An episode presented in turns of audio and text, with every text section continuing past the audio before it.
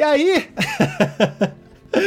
Caro ouvinte, bem-vindos ao nosso especial de Natal para a gente falar sobre coisas lindas, sobre coisas belas, sobre essa maravilhosa data cristã.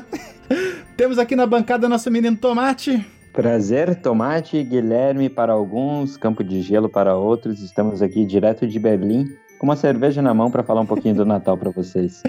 Temos aí, devido a muitos pedidos depois do nosso último podcast, nossa menina Carol Ucier. E aí? Família Roda Mundo, voltei! voltei, vamos falar de coisa boa hoje, né? Oh. Roda Mundo virou família? Oh, que bom. Só se for aquelas famílias tipo Nelson Rodrigues, né? Mas... É o estereótipo da família Roda Mundo. Qual é o estereótipo da família Roda Mundo? então, gente, nesse programa a gente vai falar sobre como funciona o Natal em diversos lugares do mundo. É uma pauta um pouco mais relaxada. Como funciona quando o país é muçulmano, hindu, curiosidades sobre o Natal. E para você que tá aí passando o Natal sozinho, viajando longe da família, fica aí com a gente depois da vinheta. Você está ouvindo Roda Mundo. Roda Mundo. Roda Mundo. Ulimwenguni.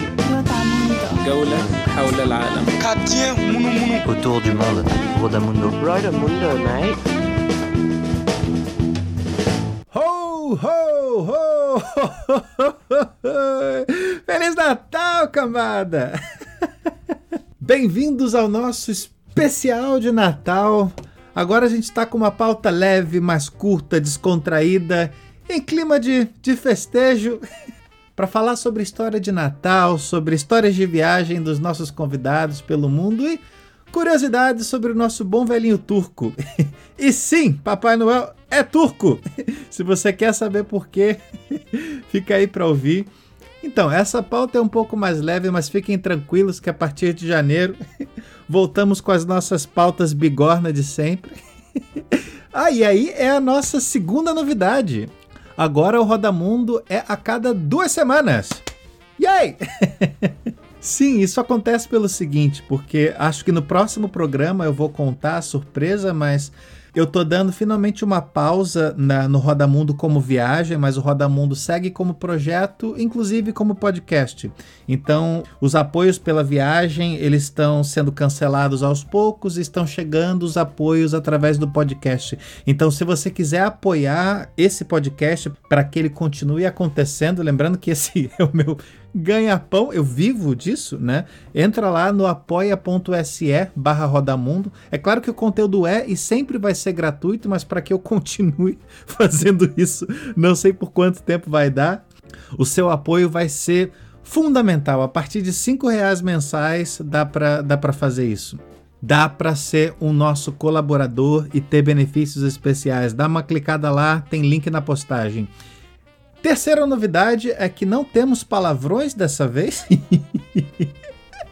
é que, cara, eu sempre boto pi nos palavrões e sempre que eu boto pi reclamam e quando tem palavrão reclamam também. Então dessa vez eu vou deixar livre. Então bota sua opinião nos comentários. Se você quiser, sem palavrão, ou seja, colocando o pi ou colocando um, um corte parcial, ou seja, de tomar no cu para cima, ou livre como vai ser dessa vez, agora eu vou fazer esse teste. Ou na verdade, pode ser que você, com relação a palavrões, esteja pouco se. Gente, para começar, né, assim, eu queria que vocês se apresentassem, né, cara, assim, por que que vocês têm essa experiência de Natal em, em outros lugares do mundo? Quem são vocês? Carolcita, quem és tu, mulher? Começa com pergunta difícil, assim. o que é o ser? Nunca vai... Bom, vamos lá. Então, eu sou a Carol, sou a Carol Cier. Tô falando hoje de São Paulo, mudei um pouco de lugar. Tô aqui da casa da mamãe em São Paulo. Eu tô na África Ocidental faz três anos, mas por incrível que pareça, passei só um Natal na África Ocidental, que foi na Guiné, no ano passado.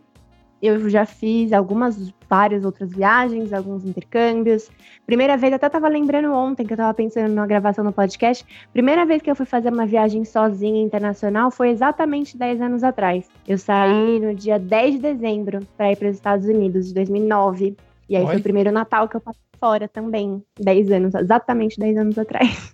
Nossa! É, muito legal. Legal. E aí, e depois disso também, depois uma outra vez foi fazer intercâmbio para Filipinas. e acabei passando o Natal lá também. Foi o meu Natal mais religioso e mais tradicional possível. Depois teve esse da Guiné no ano passado. Legal. É, eu tô morando em Gana atualmente. Daqui vim passar o Natal no Brasil. Mas aqui eu volto pra Gana e depois eu continuo por lá. Aí não sabemos, né? Da onde, quais são os próximos passos, os próximos destinos. No Instagram da, da Carol, né, assim, o pessoal, os ouvintes do Roda Mundo gostaram pra cacete de ti, porque assim, o Roda Mundo ele é conhecido por ter uma massa cinzenta pensante ativa entre os ouvintes, né? E como o teu Instagram é muito reflexivo, tem muitas questões políticas, questões comportamentais, né, cara? E mais quando você passou pela África, assim, recomendo pra cacete, viu? Tomate, quem és tu, cara? Pô, primeiro programa, hein? Bem-vindo. Primeiro programa, né? Passando, tirei meu contrato de exclusividade com o Kainan e estou assinando com vocês agora. Uma, uma honra de chegar ao, ao Roda Mundo. Então, meu nome é Guilherme Tomate, porque eu sou o ser vermelho. Nem sempre por timidez, talvez por. Cara, qualquer condição, frio, calor, cerveja, água, eu vou ficar vermelho. Então, esse apelido pegou já faz uns 15 anos. Eu comecei minhas aventuras em 2013, onde um pouco frustrado com o meio corporativo, as empresas que eu trabalhava, eu resolvi largar, eu não gosto dessa expressão largar tudo, mas eu resolvi trocar as minhas condições e ir para a Índia. Ali foi meu primeiro Natal bem diferente. E depois daquilo, eu nunca mais morei no Brasil. Mas passei alguns natais no Brasil ainda porque tenho laço familiar, Natal era alguma coisa bem, bem forte, mas acabei passando natais em, na Eslovênia, acabei passando natais na Tailândia, Coreia do Sul, que foi o que a vida de Berlim, eu sempre digo que o meu, meu centro acaba sendo Berlim, eu sempre acabo voltando para cá, mas nos últimos quatro, cinco anos eu tô nessa mudança, seis meses no, no verão, nos outros seis meses também no verão, só que no outro hemisfério, e experienciando natais pelo mundo. O, o, o, Tomate e eu, a gente tá na Alemanha agora, ali Berlim, e eu, eu tô em Düsseldorf, e a Carol é a única pessoa dessa bancada que foi para um lugar onde tá mais frio, né? Tá reclamando que tá frio no Brasil, ó que sacanagem. Frio, gente. Natal passando frio. Quando você tá em Guiné, São Paulo é frio, né? Pior que a Guiné é fria também, acredita? A gente acha que não, né? Natal do ano passado eu tava de gorro, luva, blusa de lã na Guiné. Quantos graus é frio nesse caso, assim? Ah, uma boa pergunta. tava 25 graus! Não, vai, tava uns 9 graus. Ah, então tá. Agora aqui em São Paulo tá 20 graus, eu também tô falando que tá frio. Então, mas tava muito frio aqui, né? 9 graus dava. A, a experiência de Natal com frio era só assistir Não Esqueceram de Mim. É pra ver ou é pra comer? É pra enfiar no centro do olho do seu. Roda Mundo é rancor como forma de entretenimento, cara. rancor e ranço. Tem, é rancor amoroso, vai. Ficou amorzinho o nosso episódio da Então, caro ouvinte, você que tá triste por passar o Natal sozinho, sem a família, num país que não é seu, não se preocupa. Nesse momento, Roda Mundo é uma palavra de alento para você. Maestro, música natalina!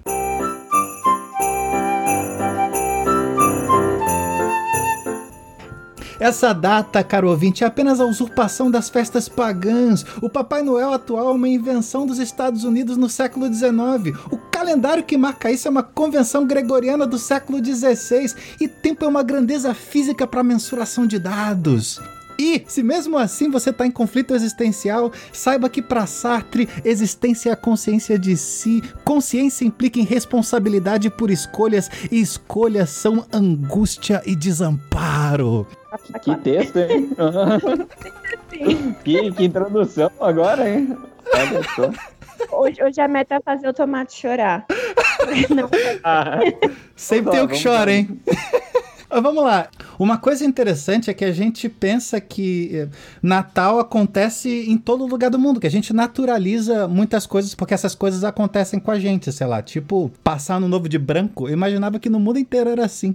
E você tem lugares que não acreditam em Cristo ou que não usam isso no coletivo, né? Então, como é que foi para vocês passar em países muçulmanos? Então, aí eu passei a primeira vez em um país muçulmano na Guiné, que foi no ano passado, uhum. e eu brinco, eu lembro que eu falei para os meus amigos Não teve Natal nenhum, mas eu estava dentro do presépio. Foi a sensação que eu tive. Eu decidi no dia 24 de dezembro, eu estava num lugar muito legal na Guiné, com uma galera super massa, um guia local de lá, que eu estava ficando com ele na casa dele. Mas decidi que eu queria mudar, que eu queria fazer uma trilha no dia 25 e que eu ia para um lugar X lá isolado para fazer essa trilha. E aí resolvi pegar um transporte no dia 24 para isso.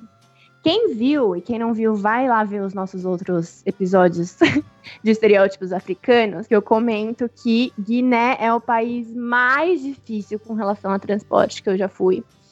que as estradas são muito ruins. E aí, assim, resumo da ópera. Eu saí, acho que da cidade onde eu tava, às 7 horas da manhã do dia 24, e cheguei na cidade para onde eu queria ir a uma hora da manhã do dia 25. É nesse aí que você passou a virada do Natal comendo pão duro sozinha? Foi, exato. Então, foi exatamente isso.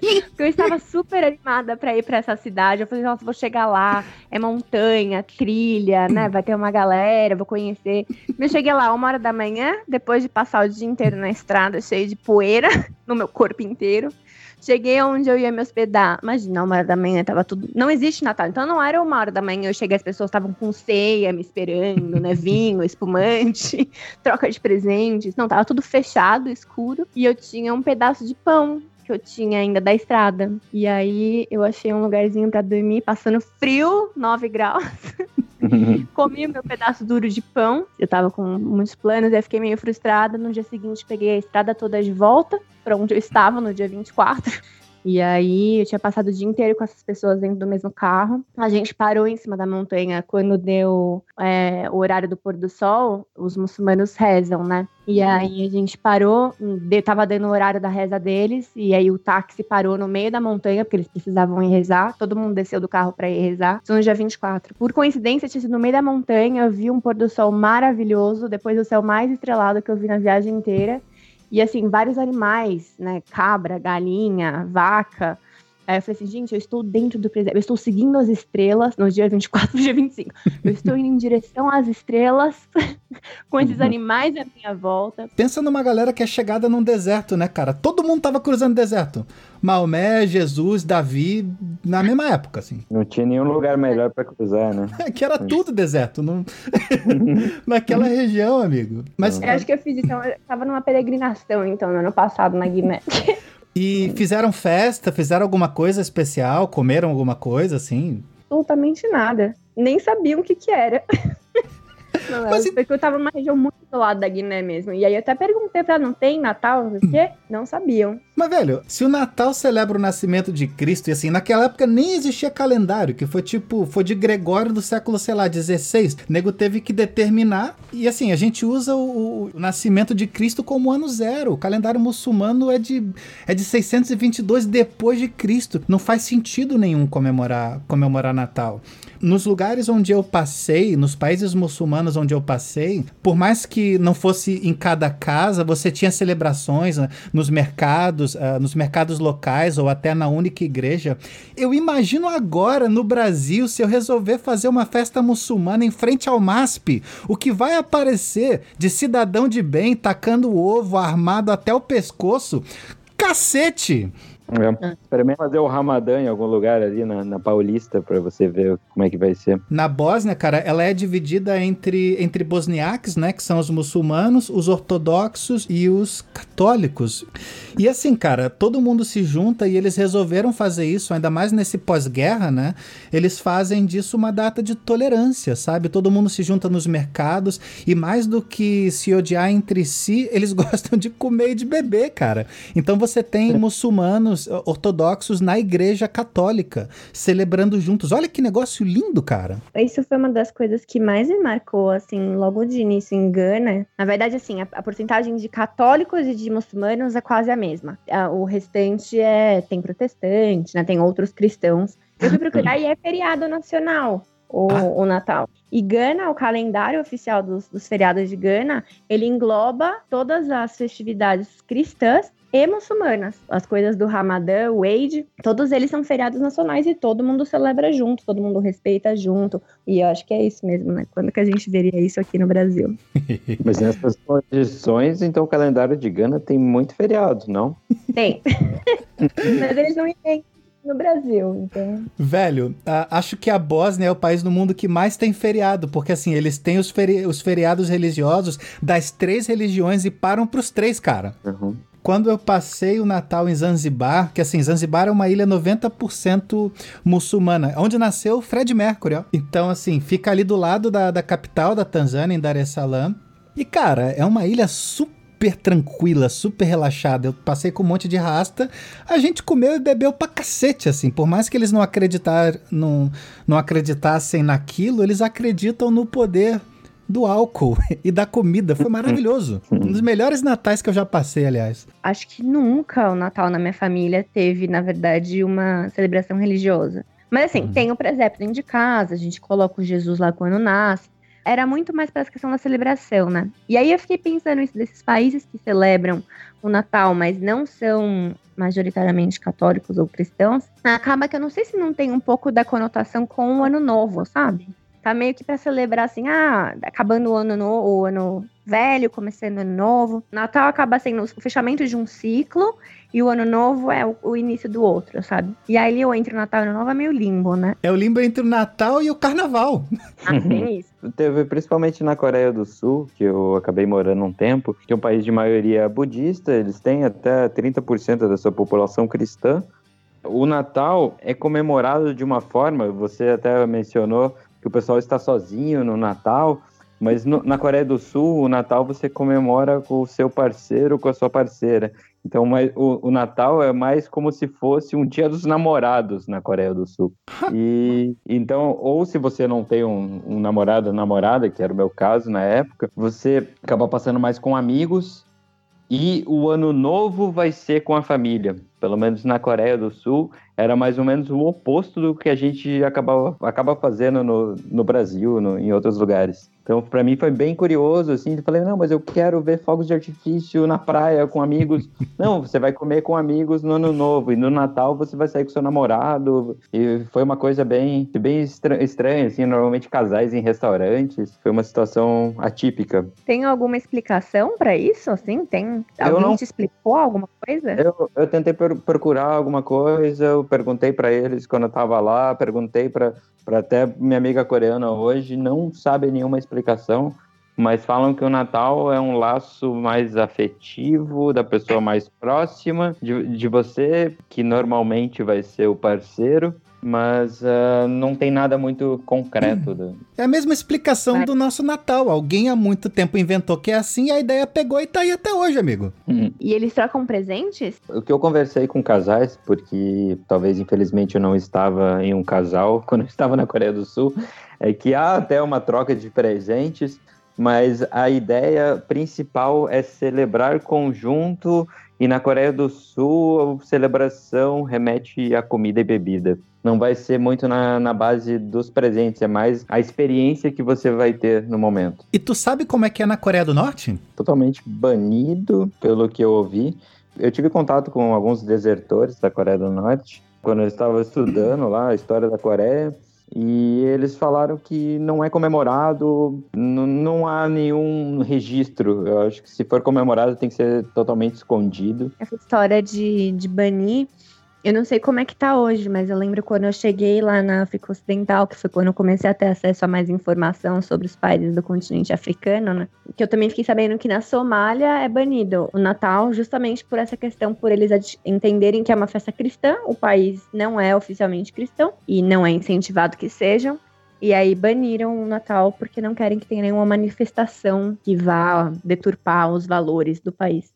Não sei se ainda é, mas estava banido desde 2015 na Somália. Também rola o seguinte, como o Natal ele é, ele vem do- dos romanos, né, cara, assim, por essa questão do solstício de inverno para suprimir a festa pagã, é algo basicamente católico. Então, quando rolou a Revolução Protestante no século XVII, a Inglaterra baniu, cara. E aí depois, assim, muito posteriormente, todo mundo se juntou em função do dinheiro, unidos pelo capitalismo e aí depois que pegou, cara, entre os protestantes também, mas não é, não é novidade banir Natal não. É pra ver ou é pra comer? É pra enfiar no centro do olho do seu. O último Natal eu passei na Turquia, terra do Papai Noel. Então, você, caro ouvinte, que acha que Papai Noel é da Lapônia, saiba que o Santa Claus, ele nasceu onde hoje é a Turquia. A versão que a gente conhece foi criada por um escritor no século em 1800 e pouco. Quando você se vestir de Papai Noel pro seu filho, saiba que você tá celebrando um turco que é uma junção americana depois enlatado pela Coca-Cola. quando eu tava lá, eu não sabia que era Natal, porque eu já tava na estrada há um tempo e me juntei com os amigos e ninguém era cristão. Eu descobri que tinha sido Natal no dia 27, cara. Caramba. E você estava na capital? Você estava em Istambul ou alguma outra cidade grande? Não, não eu tava na, eu tava na costa, cara. Eu, eu, tava perto, perto de Antalya, eu já tava perto do, do, do mar Mediterrâneo já. Mas nem, nem no comércio havia alguma alusão ao Natal. Nada, nada, nada. Nem feriado foi. O que, que era o Natal para vocês antes de caírem na estrada, assim? E o que é Natal hoje? O Natal para mim sempre foi uma época de reunir família em casa. Sempre a família foi um pouco separada, a família de pai e de mãe, mas acabava indo em duas famílias e sempre tinha uma, uma refeição exagerada que durava alguns dias uma troca de presentes, que normalmente é uma troca de presentes talvez desnecessária. Hoje, hoje eu vejo como desnecessário, na época era legal. E o que, as, o que a viagem mudou é que, tipo, eu não preciso esperar o Natal para ter uma festividade, um laço bom com uma família. Eu não preciso esperar o 25 de dezembro para ter um contato legal. Depois da Inglaterra, assim, os Estados Unidos abraçaram o Natal como uma data comercial e a maioria dos, dos lugares com uma influência do Natal muito forte, eles normalmente têm uma influência mais americanizada, ou muito, ou muito católica, ou muito americanizada também, cara. E até, tipo, Rena e Trenó é invenção de um outro livro americano americano também, do século XIX também, cara. O Papai Noel moderno é todo americano. A Coca-Cola sempre teve o, o Papai Noel, né? O, o, vermelhinho e tal. E depois eles mudaram pro, pro urso polar, né? Porque assim, justamente para ter alcance em lugares onde não se acredita no Natal, né? E todo mundo acredita em urso polar, pelo menos, né? Agora, peraí, meu Natal. Velho, eu sou assumidamente ateu teu até o último fio de cabelo, até a medula, né, cara? Desde os, sei lá, desde os 15, né? E minha família. Eu sou o único ateu da família, né, cara? Então, assim, acho que depois disso eu passei a beber com amigos. Não aos 15, né? conta, conta a verdade aí, Ricardo. Velho, meu primeiro porre foi com 22, na Bolívia. Eu não bebi álcool, olha que louco, né? Mas eu, eu saía para celebrar com amigos normalmente, né? Então, assim, não, eu nunca tive uma ligação muito forte com, com o Natal. Acho que eu não lembro o último Natal que eu passei em família. Até porque, assim, aos 22 eu comecei a primeira viagem e foi até os 26, sei lá. Acho que somando tudo, ponto corrido, desde 2007 eu devo ter passado três anos no Brasil juntando tudo, sabe? Agora, uhum. porra, uma coisa que me deixa puto pra cacete. A gente celebra Natal por uma influência católica, que vem de Portugal, e em Portugal é a caceta do inverno. E aí, assim, a tradição de, de pinheiro. Claro, porque pinheiro é a única porra que cresce nessa época do ano, porque tá tudo congelado, por isso que tem pinheiro. Aí a gente tem que se virar para achar um pinheiro, tem que botar a porcaria de uma árvore de plástico, porque não tem pinheiro no Rio de Janeiro, bota numa uhum. amendoeira, amigo, bota num, num pé de manga, sei lá, e aí, cara, assim, aí a gente tem. Minha, eu, tadinha, minha mãe ela botava. minha mãe botava algodão pra simular neve e botava laque pra ficar durinho, tá ligado? Pô, velho, umas puta comida pesada pra cacete, tá ligado? Assim, e o verão comendo solto pra gente, amigo. Pô, vamos adaptar isso aí, cara. Verão, é Natal com, com caipirinha, vai. Ah, e os coitados dos Papai Noéis de shopping, de festa de Natal, usam aquela barba, aquele cabelo, aquele gorro, aquelas roupas todas. Velho! É uma coisa eu não entendi. eu falava, é. gente, por que o Noel chega aqui na casa da minha avó com essas roupas assim? Tá todo mundo de shorts, vestido. Eu nunca entendi. Puta roupa pesada, cara. Porque Puta nessa data, pesada. aqui precisa, não pra gente. Roda Mundo defende a implantação do Papai Noel de sunga, hein? Uhum. Apoio. Vamos apoiar. Apoio, e sem dinheiro, sem nessa. Papai Noel de sunga com caipirinha na mão. Tomate, você que está aí agora em terras alemãs, como é que estão os preparativos do Natal aí? Eu devo dizer que os preparativos alemães são bem tradicionais, são bem como o estilo alemão de ter um, um bom planejamento. Agora, no meio de, de dezembro, Os mercados de Natal já estão espalhados pela cidade, tem muito mercado de Natal, se consegue nas principais praças. São grandes feiras vendendo alimentos específicos. Temos, sei lá, biscoitos, os bolinhos ali que parecem os panetones e tudo mais. Principalmente o Glühwein, eu acho que você já deve ter experimentado. O Glühwein. Carol, você sabe o que é o Glühwein? Menor ideia. Uh. Ah, Glühwein é, o, é a festa junina em pleno Natal, eu diria. Glühwein é quentão, amigo. Cara, é um quentão, é um vinho, sei lá, botam canela, cravo, alguma coisa assim, dão uma fervida e vendem umas canequinhas nas feiras. É uma maravilha, principalmente porque no Brasil às vezes não é frio em junho para ter um quentão. E agora você tá tendo um quentão quando tá 2 graus, 0 graus. Então você, é, é, maravilhoso. Ah, velho, nesse frio, você fora de casa podem te dar até escol quente que você vai beber, cara. O Glühwein, cara, eu acho que ele é mais aconchegante do que gostoso. Porque assim, é quentinho, docinho, naquele friozinho, tudo coinho. Desce que é uma maravilha. E aí você para ficar fora mais tempo, você tem que ficar bebendo mais. Álcool faz você perder calor, então você recupera com mais Glühwein, que faz você perder mais calor. E em quatro horas você não, não anda mais. É um ciclo do Natal, né? Dizem, Alemão. dizem, dizem. Dizem, dizem. Ouvi falar do meu primo ali, do vizinho do primo ali, alguma coisa. Então, a preparação do Natal alemão foi uma coisa que talvez por eu não ser católico também, eu acho que eu, eu bato nessa tecla do Ricardo também de ateu praticante, e eu não sabia o que, que era um advento, esse calendário de, de advento, e eu fui descobrir aqui em Berlim, no primeiro domingo de, de dezembro, eles começaram a falar, ah, não, feliz primeiro advento. Eu falei, mas o que, que é isso? Para mim é um domingo normal. Então é um mês de preparação antes do, do Natal, que daí eles penduram tudo. Tem, tem o, o, o, calendário do, do advento. Também as empresas acabam se beneficiando disso. Tem muito chocolate que vende. Tem até de camisinha, eu já vi advento, de só mudar os dias assim, até chegar o Natal. Mas é todo domingo de dezembro eles acabam celebrando o primeiro, segundo, terceiro advento até chegar o Natal. E tem aquelas velas, né? Você tem quatro velas e você acende todo domingo uma até no final das quatro semanas você ter as quatro, né? Uhum. Esse calendário tá me dando um puta problema aqui, cara. Pelo seguinte, ó, porque assim, pra, pra quem não sabe como é que funciona isso aqui, olha só, você podia comer a caceta de um, de um chocolate em barra por, sei lá, um quinto do preço, eles resolvem fazer isso 10 vezes mais caro, botam numa, numa caixa com 25 janelinhas e todo dia você pode abrir só uma. E aí todo dia você come um por um até o dia 25. Amigo, eu não tenho maturidade para isso. Eu comi os 25 no terceiro dia. Eu rasguei tudo e tô tomando esporro até hoje. Acabou com a tradição. A primeira Nossa. vez tá Natal aí já acabou com a tradição da família. Eu não tenho maturidade para chocolate. Ricardo chegou no Natal no primeiro dia. Amigo!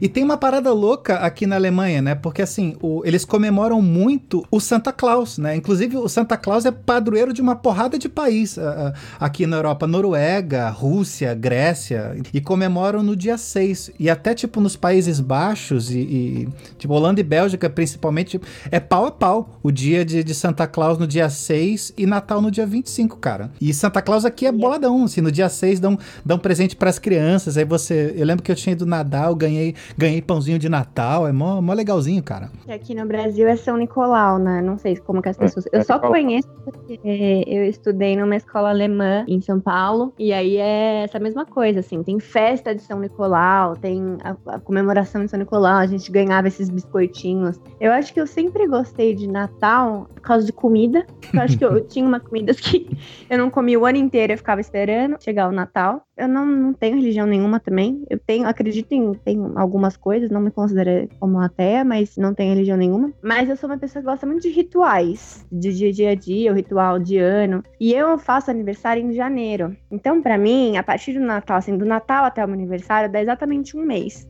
E aí eu sempre tirei esse um mês pra assim, sei lá, eu tô entrando numa nova fase mesmo, de revisar as coisas que eu fiz, de ver, parar, ter um tempo pra mim, ver o que eu quero fazer, fazer plano com Cara, bem essas coisas. Você sabe que você tá vivenciando a música da Simone, né? Ah, então, é Natal, é, é, é, reflexão, cara. O que, que você fez, o ano termina e nasce. Cara, é isso. Completamente, já influenciava dele. A vida, a vida é uma música da Simone, né? Mas aí era essa questão, então, assim, na, na escola alemã tinha o São Nicolau, que eu gostava por causa disso, por causa dos biscoitinhos, que a gente só comia aquele biscoitinho, o raio do biscoitinho que cozinhavam na, na escola alemã no dia de São Nicolau. E aí, pra mim, o dia de São Nicolau era comer o biscoitinho. Sim, que acho que deve ser os mesmos pra mim. Eles tinham o Krampus também na sua escola? Pô. Não. Oh. O Krampus é mais maneiro ainda. Cara, o Krampus é muito legal, né, cara? Eu acho muito lindo esse negócio de ter um alter ego do São Nicolau, assim, cara. É tipo o São Nicolau é o Batman e o Krampus é o Coringa. Não sei se dá pra fazer essa analogia. Ele é um sidekick B10 boladíssimo. Imagina o seguinte: se você foi um bom menino, Papai Noel chega pra você com doce, com presente, com amor e leite quentinho. Se você não foi um bom menino, amigo, o Krampus vai te visitar. Cara, e o Krampus é um demônio. Ele é, é, tem desfiles no sul da Alemanha, na Áustria também. Um desfile, tem corridas de, de pessoal vestido de Krampus, mas é um, um demônio mesmo, assim. Você vai imaginar o demônio chegando na porta da sua casa porque você não fez coisas boas. No Brasil, eu vou falar assim: ah, se você fizer direito, for um bom menino, uma boa menina, você vai receber presente do Papai Noel. Mas se você não for, você não recebe. Então tá tranquilo, você fica no zero. Não, não. Aqui na Alemanha, não. Se você não for um, menino, um bom menino, o demônio vem te buscar. Educação alemã, olha que coisa sensível e doce. A maioria da, das festividades ela sempre acaba funcionando como uma ferramenta de controle, né? E eu perguntei isso aqui assim, o que, que é o bom menino para eles aqui? É isso, é o que vai para escola, é o que não responde aos pais, ou é o que faz o que os pais acham que, que é certo, cara. Então assim, você vai pela recompensa com Papai Noel e com medo. É céu e inferno, cara. Mas aí vou, vou, pode ter pistolagem, né? Até oh, no negócio. Cada mundo é pra isso. Até no, no, episódio bonitinho de Natal. Como eu tô vivendo é, numa região que não é ocidentalizada, né, já há três anos, eu entendo que você fala, assim, de como que todas essas datas acabam virando ferramentas de controle ou comerciais, uhum. né, ou ambos. as duas coisas, mas não é assim em todo lugar, né? A gente tá generalizando muito no mundo, mundo ocidental, assim. A minha vivência de África Ocidental, e aí se aplica a Natal, mas também a outras festividades. As festividades muçulmanas, por exemplo, elas não têm nada a ver com troca de presente. Uhum. Não existe, inclusive nem aniversários muçulmanos celebram. É, eles não têm, não têm essa influência tão comercial ainda, né, dos Estados Unidos, porque eu diria ainda. Então, muito mais isso. Eu vejo os festivais nas, nas regiões não ocidentalizadas ainda muito mais conectadas com os ciclos naturais de dia, noite, estações do ano, os ciclos de agricultura, né? Tem alguns lugares na África Ocidental que eles têm várias comemorações em dezembro, que não tem nada a ver com uma data comercial, porque é a época de colheita deles, né? Por exemplo, cacau. E dezembro é uma super época de colheita. Então existem vários festivais na época do Natal, na África Ocidental, que é a região maior produtora de cacau do mundo. Então, por que que celebra um ciclo? Por que que celebra a entrada do verão? Porque a entrada do verão vem justamente com o sol, que provavelmente vai ajudar com as plantações, que vai trazer mais comida. Uhum. Não existe muito esse papo de, ah, se você é uma pessoa boa, você vai ganhar presente ou não. Uhum. Porque nem tem essa cultura de presente. Não Excelente. existe, assim. E aí, ainda, né? Eu sempre coloco ainda. É óbvio que as multinacionais estão chegando com força nesses países, uhum. e aí vem, querem vender mais, e tudo agora é comercializado. Mas não era, assim, até hoje não tem tanta essa influência ainda americana, ocidental de troca de presentes. Eles se reúnem no Natal, eles se reúnem porque tem influência católica, mas muito mais essa questão de estar com a família. Ninguém compra presente, não existe troca de presentes. Uhum. A gente vê muito como que funciona no mundo ocidental, né? A gente associa muito porque é a nossa realidade no Brasil. Por isso que existe Roda Mundo, amigo, pra gente falar dos lugares fora do eixo ocidental, pô. E se você pegar em qualquer civilização antiga, você tinha, tipo, na Mesopotâmia, na, na Mesopotâmia você tinha Mitra, e depois tinha Osíris no Egito, tinha, tinha Dionísio com os gregos. Inclusive, ó, fica a dica aí para quem quiser celebrar da maneira romana original. Na Roma Antiga tinha orgia, hein? No dia do Natal. Mas tinha, tinha orgia quando não era Natal também. Então não sei se conta muito. Porque também vamos falar que sexo não era demonizado, né? Não era. Era sagrado. Meu Natal não precisa castanha, pernil, rabanada E carne de nós não precisa mais nada Pra quem é do samba tá tudo legal carne acabar, não tem trilho, alguém da família. Logo improviso uma sopa de ervilha, pega mais cerveja e viva o Natal. O meu Natal não tem ceia, nem vinho nem bacalhau. Pra quem tem samba na veia, isso é normal. E pode ser lua cheia monte de temporal e o pagode incendeia Tomate, você passou na Índia, né? Também? Eu passei, eu passei na Índia. Eu não tinha ainda passado, eu ainda estava nesse laço de fazer Natal, passar Natal com família. Então, o que, que eu fiz? Eu convenci minha família a ir para a Índia me visitar. Então, até complementando um pouco o que a Carol falou de, das datas festivas, para mim foi muito engraçado eles comemorarem o início das chuvas, das monções. Pra gente parece ser uma coisa absurda chover por três meses seguidos, mas eles comemoravam porque ia ser uma época que ia trazer fertilidade. Mas voltando ao Natal, minha família foi me visitar, né, nos encontramos em Delhi, passamos um, um, duas semanas, acho que eles passaram comigo, né? E minha mãe, obviamente, não sabia o que esperar do Natal, se teria alguma comemoração. Minha mãe levou quatro gorros de, de Papai Noel, seria para mim, para meu pai, para minha mãe e para minha irmã. Estávamos no dia do Natal, a gente ia visitar o Taj Mahal, estávamos em Agra. Ah, vamos levar então o gorro do Papai Noel lá dentro. Vamos, vamos colocar na frente do Taj. Eu acho que não é muita gente que tem foto no Taj com o gorro de Papai Noel Ah, e tá. tiramos essa foto. E no momento, minha mãe estava com essa cola, com todos os gorros. Eu tinha guardado o meu no bolso. Ela passou com três gorros, revistaram a mochila dela e falaram: Desculpe, senhora, você não pode entrar com elementos religiosos no Taj Mahal. Para mim foi assim um choque. Falei: Pô, um gorro de Papai Noel, um elemento religioso. Falei: É, lógico que é. Eles confiscaram os gorros, eu consegui entrar com o meu, eu até acabei tirando uma foto, talvez tenha deturpado, sei lá, constrangido o Taj, mas estava lá com o meu elemento religioso Santa Claus na frente do Taj Mahal. Cristianismo raiz, instrumento de subversão, cara. Experimento subversão. Agora, eu vou botar essa- essas fotos no link da descrição do podcast, que vale muito a pena, viu? Ô, Tomate, me explica essa história da foto que você mandou pra gente na, na, na, na hora da pauta de um, de um Papai Noel indiano que pesa tipo 40 quilos. Que, que que é isso, gente? Cara, foi naquele mesmo dia em Agra que a gente tirou as fotos com o gorro de Papai Noel. A gente acabou indo para um restaurante e tinha esse Papai Noel. Cara, sem brincadeira, que nem você falou, devia pesar 40 quilos ali. E normalmente a gente tá acostumado com aquela imagem de Papai Noel, Papai Noel branco, barba branca, barrigudo, não sei o quê. Então, cara, era um magrelão indiano. Cara, com aquela barriga, sei lá, que o cara botou um travesseiro ali meio caído, com um sino minúsculo na mão. Cara, mas ele tava muito feliz de receber a gente. Ele abraçou, ele fez um ro, ro, ro indiano meio mexendo a cabeça, abraçou todo mundo, cara, foi muito divertido. Ô, velho, mas se tu parar pra pensar, tipo, minoria católica na Índia, a Índia tem 1,3 bilhão. E assim, aí você bota, você bota 15% disso, amigo, é gente pra cacete. É, não. Qualquer minoria acho que é grande na Índia. Velho, aí você tem uma minoria de 150 milhões, tá ligado? Isso é quase o que a gente tem de população.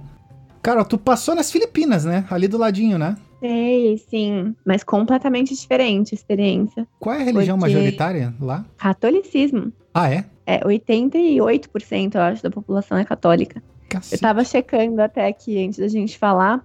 Eu acho que tá entre os 10 países mais católicos em termos de população, né? Por porcentagem do mundo. Muita influência da Espanha nas Filipinas. E é por isso que é, é majoritariamente católico. Eu tava com uma família em Manila, na capital, e aí é uma festança, assim. Eles começam a comemorar em setembro, meio que que nem no Brasil também, né? Já tá tudo decorado, é a festa do ano, todo mundo para, faz a cena dia 24.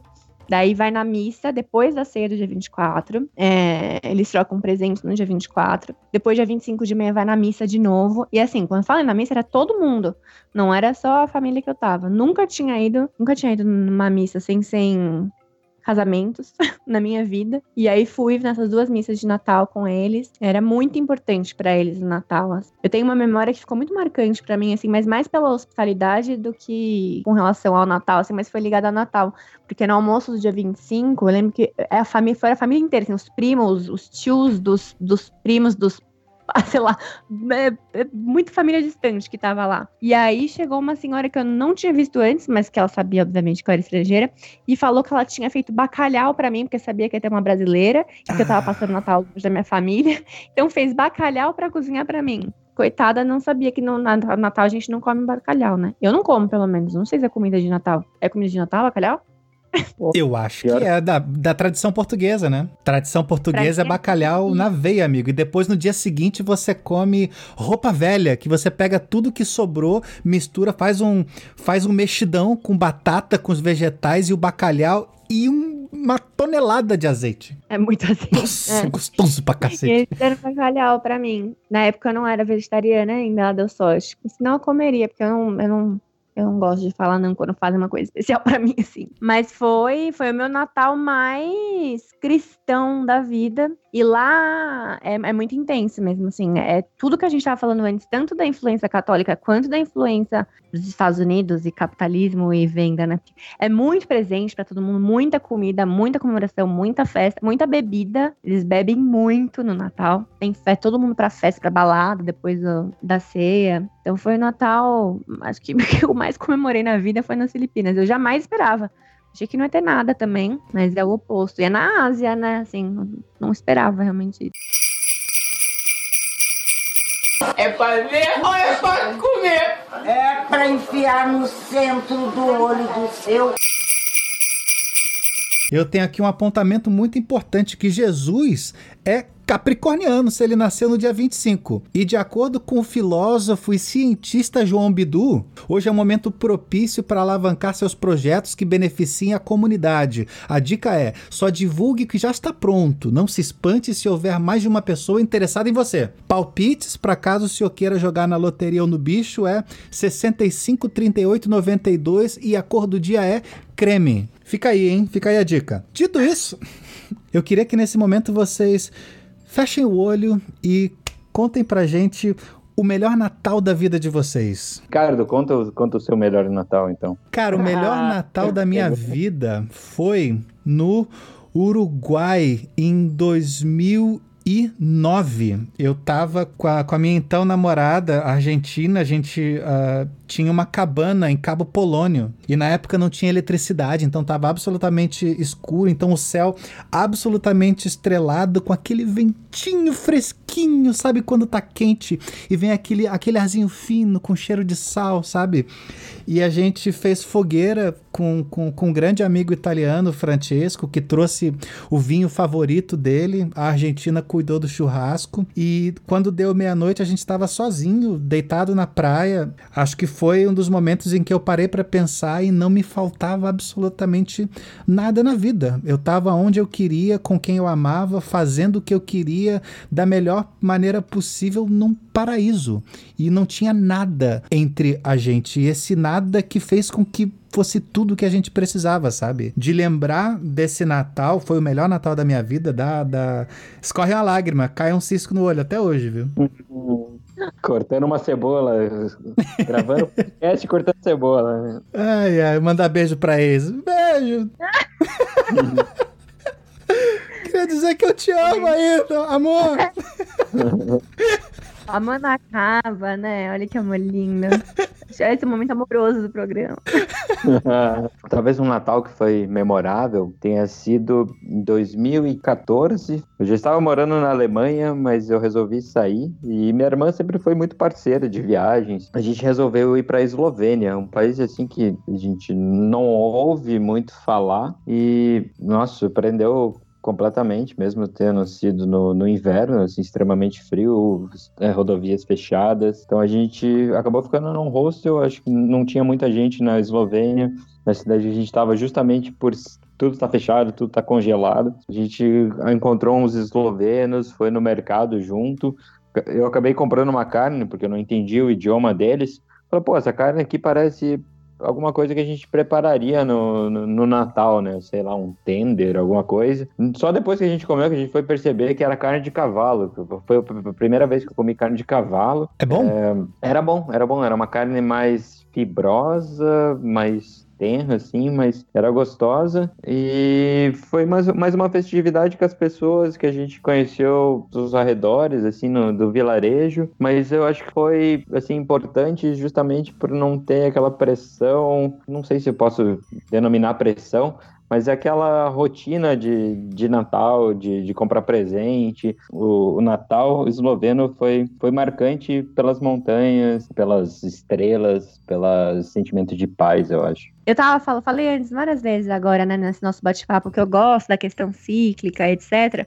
Mas acho que muito mais relacionada a mim do que os outros. Meus pais se separaram, eu era muito nova, e aí sempre tive família muito grande para os dois lados, de ter que meus dois casaram de novo. Então, para mim, Natal sempre era, envolve estresse. que é sempre essa pressão de ter que visitar todo mundo e tem que levar presente para todo mundo, e vai passar o dia 24 com quem, o dia 25 com quem, e aí ficar na estrada o dia inteiro, porque cada um mora num lugar e tem que ir de uma cidade para outra. Então é engraçado que, assim, apesar de eu gostar dessa época, mas eu realmente não tenho grandes lembranças, assim, de fechar o olho e, e me emocionar, assim, eu não quero ter que esperar o Natal para estar com aquelas pessoas. E aí a lembrança que eu acho que, enquanto eu tava ouvindo vocês falando, assim, que me trouxe mais paz mesmo, foi justamente a primeira vez que eu passei o Natal fora. Que também foi no meio do inverno, foi que eu falei, foi exatamente 10 anos atrás, né? Que eu tava trabalhando nos Estados Unidos uma região montanhosa com neve, tinha nevado pra caramba a semana inteira. Eu tinha outros brasileiros comigo, a gente trabalhava em turnos, parte deles estavam trabalhando à noite, mas eu acho que foi, acho que foi essa sensação, a sensação que me passa agora olhando para trás, é isso de simplesmente poder estar tá ali, sabe, presente simplesmente a gente até fez uma celebração, a gente cozinhou ali coisas que cada um queria comer, não necessariamente comida de Natal, mas coisas que cada um tava com vontade de comer, cada um levou sua bebida a gente jogou tarô. Uhum. assim. Que rolê e aleatório. E essa sensação, assim, de simplesmente estar junto. Né, e optar por estar junto e de uma forma mais tranquila, sem essa pressão de presente, de ter que levar, estressante, cobrança. Mas eu tenho essa lembrança boa no meio da neve também, com brasileiros que eu tinha acabado de conhecer, que eu nunca tinha visto antes, tomando cerveja, comendo pizza. Uhum. E foi super gostoso. Carol, quando é que você descobriu que Papai Noel não existe? Eu não sei se, se eu descobri, mas eu lembro muito forte do meu irmão. Quando meu irmão descobriu que o Papai Noel não existia, para ele foi assim. Ele é seis anos mais novo que eu. Não sei, ele já era mais velho, ele devia ter uns oito anos, eu acho. Sete, oito anos. Ele ficou devastado. Isso é uma lembrança que me dá vontade de chorar. Até hoje, contando. Juro. Ele ficou, assim, acabou o mundo dele. Parecia que. Porque acho que a sensação de mentiram para mim a vida inteira, sabe? Se sentiu um bobo. Eu não sei se eu tive essa realização de Papai Noel não existir. Eu lembro que eu tinha aula de filosofia na escola e que teve um ano que fizeram essa pergunta. Fizeram sobre Passo Donald e Papai Noel, né? Se, se Passo Donald e Papai Noel existiam ou não. E eu lembro que a minha resposta nessa época na sala de filosofia foi assim: claro que existe se eu posso imaginar eles na minha cabeça, se eu posso ver eles num desenho, é porque existe. Você tem um coração puro. Você seria é. aquela que no, no Capitão Planeta você falaria com os animais, tá ligado? Você seria o coração. Ah. Acho que eu tenho esse meu lado meio puro, assim. Não, Papai Noel tá lá. Na minha imaginação ele existe, é o que Se importa. ele existe no seu coração, ele é real. Eu incomodo no Instagram, mas eu tenho meu lado fofo, amoroso oh. também. Tô mostrando esse meu lado aqui. Você, você que tá ouvindo, desculpa o, o, spoiler, viu? Mas Papai Noel não existe. Não sei se a gente tá chocando alguém, mas em tempos que a gente não acredita em vacina, acredita que a Terra é plana, meritocracia, um monte de coisa esquisita, sabe? Vale a pena explicar o básico, viu? Meu Natal mais marcante foi quando meu primo chegou na casa da minha avó, eu não sei qual idade que eu tinha. Ele olha para mim e ele fala assim: Papai Noel não existe. Eu falei, cara, como assim Papai Noel não existe? Daí eu comecei a perguntar pro meu pai, pra minha avó, daí eles começaram, não, Papai Noel existe, Papai Noel existe. Isso era bem perto do Natal. Aí ficou naquele papo assim, meu primo falou uma coisa, meus pais falaram outra. Chegou no dia do Natal, quem que foi o lazarento que tava vestido de Papai Noel? O meu primo. Daí, porra, foi tudo abaixo, cara. Ali acho que foi um dos natais mais marcantes da minha vida mesmo. Mas ele existe. Se ele tava no seu primo, era porque ele tava existindo no momento. É, mas meu primo fala uma semana antes que o Papai Noel não existe. Na outra semana, ele é o Papai Noel vestido. Eu falei, cara, isso aí é uma grande mentira. Tem coisa que é só, só sendo pai e mãe para saber, né, cara? Como é que se, se diz, se conta pra um filho que Papai Noel não existe, já manda real desde o começo, deixa a decepção vir depois? Não, não sei. Filho, senta aqui, a gente precisa conversar. Você já fez 18. Hoje em dia, não, hoje em dia as crianças devem digitar no Google, Papai Noel existe? Ah. A nova geração já chega com o Google explicando, na, jogando na cara. Peraí, para tudo, para tudo, para tudo. Agora eu vou abrir o navegador aqui e vou, e vou botar aqui, peraí. Papai Noel, peraí. eu tô fazendo Qual é mesmo. Assim. Papai Noel existe? peraí. Uh, Papai Noel. Cara, tem vários, ó. Por favor, estejam informados que Papai Noel existe. ah, pessoal chapa branca, cara. De acordo com o Google, com as cinco primeiras ocorrências, Papai Noel existe, viu? É, se o Google tá dizendo, né? Se tá Agora, na internet, é... é verdade. Isso é mó louco, cara, porque assim, em algum momento resolveram, tipo, uma, uma localização chapa branca e botaram que é, no, que é no Polo Norte. Aí cada, cada continente toma isso pra si. Aí a Finlândia falou assim: opa, é aqui. Aí a galera do Canadá fala que é lá também, tá ligado? Mas é Polo Norte, assim. Mais aleatório impossível. Gente, o, eu, eu acho que existe um, um fiscalizador para crianças na internet, porque eu digitei no YouTube, porque eu tô no Brasil, né? Às vezes a pesquisa é diferente da de vocês. No YouTube, Papai Noel existe? Aí as duas respostas são da Xuxa. São dois vídeos da Xuxa falando que Papai Noel existe. Depois tem um vídeo falando 10 Papais Noéis capturados na vida real. Tipo, vídeos, capturados com vídeos, sabe? Tem pessoas filmando do, do avião. E depois tem um vídeo falando: liguei para o verdadeiro Papai Noel e ele veio de trenó na minha casa. Então, os youtubers falando que Papai Noel existe, viu? Gente, se alguém, se alguém que tá ouvindo quiser fazer o teste, posta no seu Twitter, no seu Instagram, no seu Facebook. Papai Noel não existe, só para ver se você vai ser banido. Não é possível. Tem uma reportagem da Unicamp aqui falando de 2018. A descoberta de Papai Noel aparece de passagem em uma comunicação de controle de voo. Cacete! Tem o Comando de Defesa da América do Norte, que a, a sigla é NORAD, NORAD, né? N-O-R-A-D. E no dia 24 eles monitoram o voo do Papai Noel, cara. GPS, dá para você acompanhar onde ele tá, até ele chegar na sua chaminé. Quem vai ter chaminé no Rio de Janeiro, 42 graus, amigo? Cara, ah. eu nunca vi uma chaminé, cara. Eu nunca tive nenhuma casa perto de ter uma chaminé. Será que se eu fizer uma fogueirinha na churrasqueira, ele chega não? Ele desce na chaminé, amigo. Num trenó. Quantos trenós você viu na tua vida, cara? Tipo, com uma rena que também não tem de onde a gente vem, a gente importou tudo. Gente, quem tiver a sugestão de um, de um Papai Noel brasileiro aí, adaptado, por favor, viu?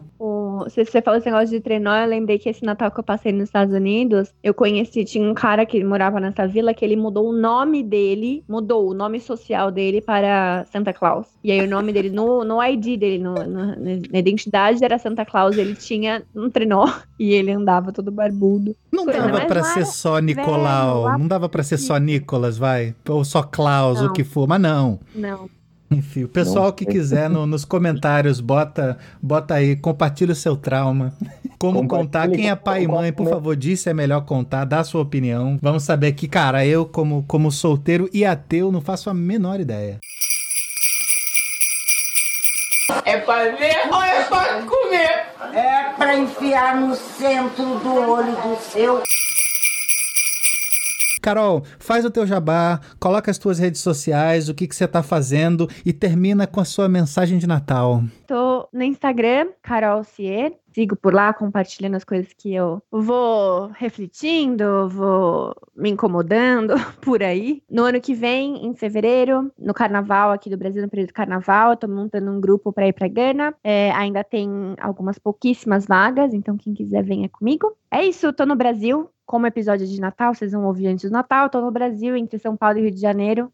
Então, também, se alguém quiser sair para tomar uma cerveja, comemorar o Natal não muito tradicionalmente, tomando uma cerveja comigo, também vou adorar conhecer vocês. E minha mensagem bonitinha de Natal, gente, é. Se o Natal é importante para você, o Natal está dentro de você. Você não precisa estar no Brasil ou comprando presentes, etc. Usa esse momento para ver aí o que, que é mais importante para você. E aí eu vou falar em Gana então, hein? A ficha pá, a gente fala em Gana, que é literalmente que o ano seja muito bom. Eles se comemoram o Natal falando a ficha pá, que o ano seja muito bom. Excelente. Tomate. Então, o momento jabá, eu devo dizer que eu estou um pouco contrário às redes sociais, mas enfim, eu tenho o minha, meu campo de gelo ali, meu, no Instagram, meu blog, eu estou um pouco ausente, tirando um pouco de férias para absorver mais o momento. Acho que mais absorver do que compartilhar, mas se alguém mandar mensagem, eu sempre respondo. Só me diz uma coisa, por que cacete campo de gelo? Ah, verdade. Então, para explicar também o campo de gelo, meu sobrenome, minha família tem origem alemã, parte de bisavô. Meu nome é Eisfeld, que é Icefield em inglês, que é campo de gelo em português. Então, simples assim, só traduzi meu sobrenome. Meu sobrenome acabou virando o blog, porque eu amo escrever, eu gosto de colocar minhas percepções, como diz o, o menino Kainan, meus devaneios também. Então, você vai encontrar várias histórias assim que eu pagar o host de volta e voltar meu blog, porque ele tá fora do ar no momento. Assim que voltar, vocês podem ver minhas histórias lá. E minha mensagem natalina é que se o Natal é um momento de união, que o Natal seja todo dia, então. A gente não precisa esperar o dia 25 ou 24 de dezembro, mas que façamos do Natal, dessa comemoração e desse laço afetivo o ano inteiro. Eu já, já, já compartilhei o suficiente de ranço, rancor, desespero e desolação para quem tá aí ouvindo. Em compensação, em homenagem à nossa amiga Carol Cier, a gente pode terminar cantando a nossa música natalina da nossa musa da nossa Cher natalina, a grandiosa Simone. Peraí que eu tenho que pegar a letra aqui. Não, não, não, tem que ser sem letra. Não, não, não, não vale não, não. Deixa eu confundir. Aquele cara... Quem lembra como é que era o começo? Peraí. Então, é Natal. É, Aí tem o sotaque baiano. e o que você fez? Você o ano termina. Vai, e o ano termina. E nasce outra e vez. E nasce outra vez. Carol, solta a voz. Cadê? Não sei. E o ano novo também. Que seja. Cara, e todo mundo, todo mundo com a mão pra cima, hein? Cantando, vamos lá. Aleluia. Aleluia.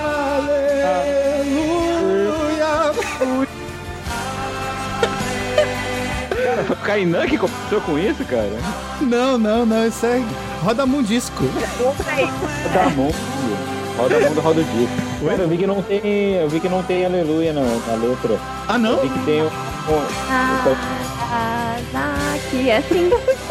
Ih, termina com Nagasaki também. Hiroshima, Nagasaki. Hiroshima. Hiroshima. E você fez Nagasaki. Eu falei, pô, caralho, velho, como assim? Eu, eu peguei. Como assim não tem aleluia? Claro, eu vou mandar é aleluia da Globo.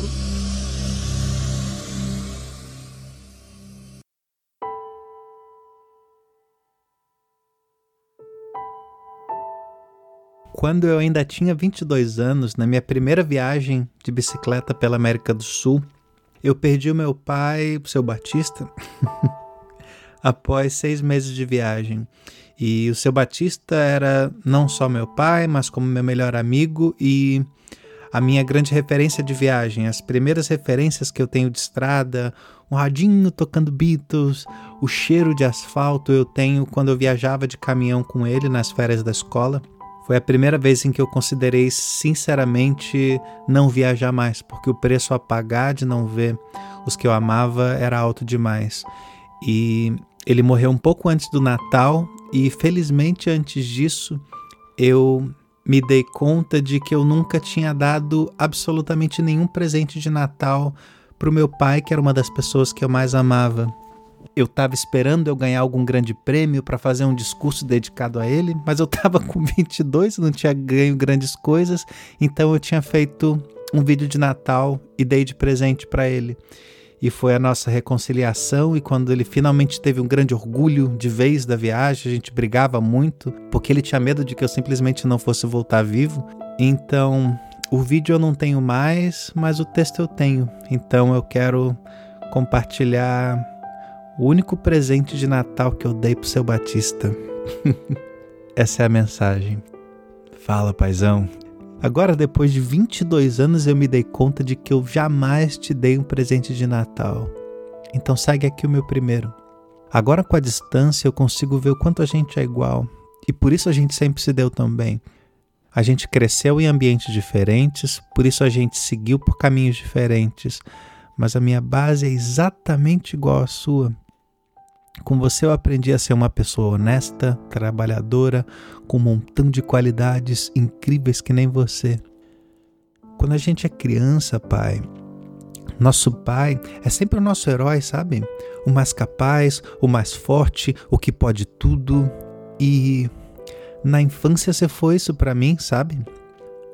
que acontece é que normalmente a gente cresce e vê que nosso pai é simplesmente uma pessoa normal. Aí eu cresci e vi que você tem um monte de defeito e um monte de qualidades, como eu ou como qualquer ser humano. E você continua sendo meu herói. Eu tenho muito orgulho de dizer que sou filho do seu Batista e quero muito que você tenha orgulho de ser meu pai. Normalmente, pai a gente não escolhe, mas se eu pudesse escolher entre todas as pessoas que eu conheço, eu ainda escolheria você.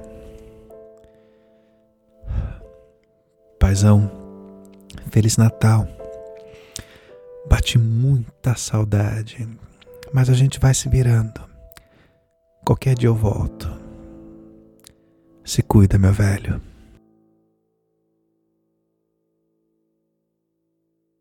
Rodamundo, Rodamundo, Rodamundo, Rodamundo.